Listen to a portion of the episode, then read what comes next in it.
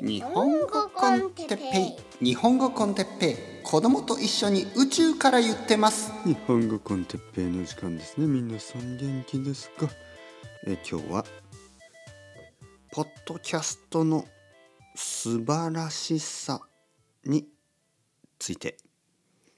新しい朝が来た。希望の朝がはい皆さん元気ですか？日本語コンテッペイですねあのまああのこの前ねラジオについてのあのとてもいいこうコメントというか記事というかまあそういうのをインターネットで見つけたんですよね。まああのラジオでラジオって、まあ、今で言えば、まあ、ポッドキャストの方がたくさんの人が聞いてますよね。でもまあ日本では結構ラジオは今でも人気でそのあのまあ実はそのポッドキャストもラジオをそのままこうポッドキャストにしたような番組もたくさんあって、まあ、人気ですよね。でどうしてこのまあテレビもあるもちろんあの YouTube とかそういう動画ですよね。あの動画やそのまあ写真とかねそういうのでこう画像で人の顔が見えるでしょ。でもラジオとかあのポッドキャストっていうのはこうやって声だけですよね。いわゆる音声だけ音声メディアとか言いますね。どうしてそのまあ映像が見る映像を見ることができるにもかかわらず音声だけでたくさんの人が聞いているのか。でたくさんの人たちが好きなのか、ね、でそれについてちょっとあの面白い記事というかコメントがあったのでね。ちょっと皆さんにちょっとシェアしたいなと思ってですね。でラジオについてあるあのテレビのあの専門家というかプロデューサーというかテレビの人ですねが言っていたことが、えー、ラジオはまるで自分だけに語りかけてくれているような気分になるメディアでパーソナリティとリスナーの関係性が非常に深いです。リスナー同士の結びつきも深いので同じ番組のファン同士は仲間だと感じやすくそこがテレビとは大きく異なります。はい。えこういうことを書いてた。でそうなんですよね。これまあ今ラジオと言いましたけどこれはポッドキャストというふうに置き換えても全く同じだと思いますね。パーソナリティていうのはまあ僕でしょ？この場合。でリスナーというのは皆さんですよね。でやっぱりこうパーソナリティとリスナーの関係性が非常に深い。これは本当にその通りだと思いますね。なんかこうテレビってとても一方的で、まあ、テレビに映ってる人たちはまあいろいろ話してますよねテレビの中で。で僕たちはそれを眺めているそれを見ているまあちょっと傍観している、ね、なんかこうステージの上上でショーがあって僕たちはそれを見ているだけね。まあ映画館も同じですよね。映画館に座ってでその映画のスクリーンを見ている。ね。でなんかその見ているからこそなんかこの関係性自分がその、まあ、傍観者である。見ている人っていうことを忘れることが難しいですよねどう考えても。ただポッドキャストやラジオの場合まあイヤフォンとかスピーカーとかであの聞くんですけどなんかこうちょっと勘違いしないですか？自分に話しかけられているような気がしますよね。まあ勘違いといえばちょっと寂しいけどまあ実際僕も誰かに、まあ、誰かというかあなたですよあなたに話しているんですね。でそれは話している人もそういう気持ちがすごく強いし聞いている人もそういう気持ちが強い。なんかそこにコンセンサスがあるわけですよ。僕はあなたに話している。であなたは僕を聞いている。でそういう、まあ、契約というかそういうルールというか。テレビはねやっぱりちょっと違う。テレビや YouTube はまあ YouTube はね実はその間ぐらいだと思いますね。テレビとラジオの間ぐらい。だからたくさんの人が好きなんでしょうね。でも YouTube もいろんなスタイルがあって、まあ、最近多いスタイルはテレビスタイルですよね。テレビと同じようなスタイルが、まあ、人気になっている。でも昔ね昔メインだったそのカメラの前で誰かが話すだけ。でそれはやっぱりラジオとテレビの間ぐらいですよね。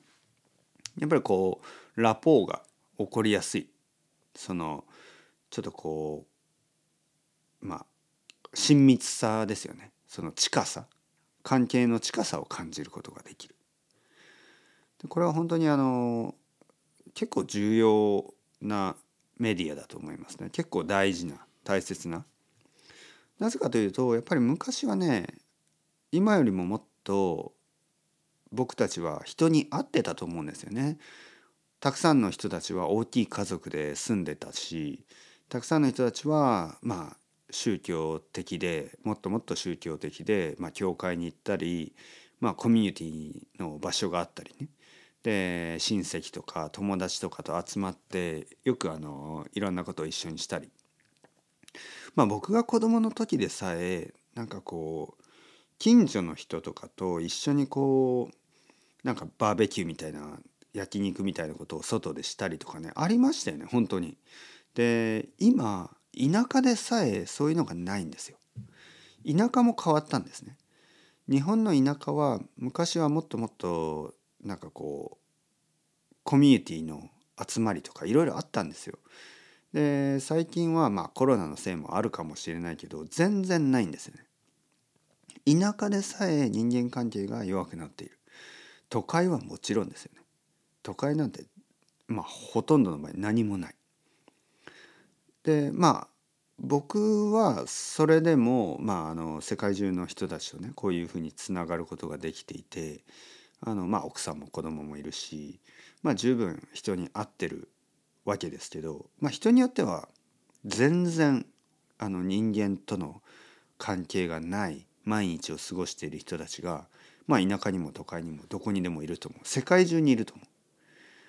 でいわゆるそういう人たちがテレビみたいなものだけを見ている場合なんかそのつながりを全く感じることができないでしょ。それに比べてあのラジオやポッドキャストを聞けば何かねやっぱりねつながりを感じることができるんですよね。よくあのトラックの運転手長距離トラックの運転手やタクシードライバーとかそういう人たちがラジオを聴いてますよね。音楽とかじゃなくてラジオを聴いてるでしょ？で多分毎日同じパーソナリティとか、ね、そういう人たちを聞くんですよね。なんかもう家族みたいな感じで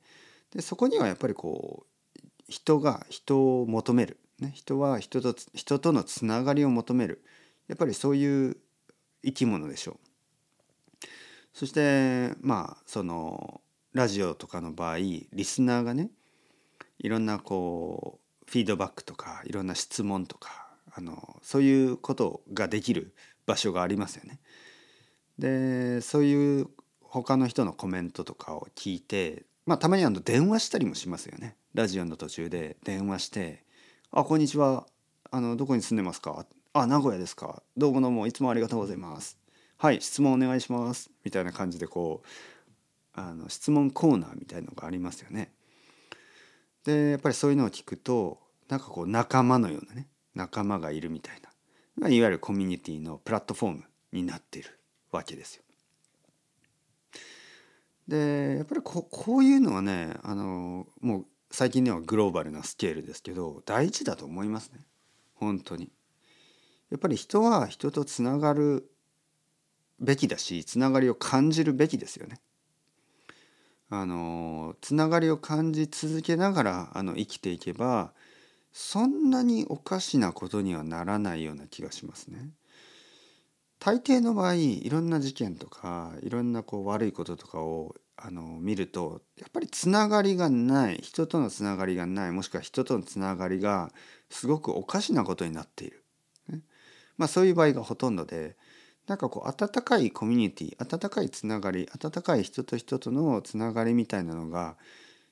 あのない。でそういう人たちはやっぱりちょっとこうまあ精神の病気になったりしてしまいしまいがちですよね。うん、だからやっぱりそういう意味でもまあラジオとかポッドキャストっていうのがもっともっと人気になってもっともっとこう人が人とのつながりを感じられるようになると。僕はもっともっといいと思いますけどね。はい、というわけでまあ僕も一応ポッドキャスト続けてますからその一人としてあのこの世界がもっともっと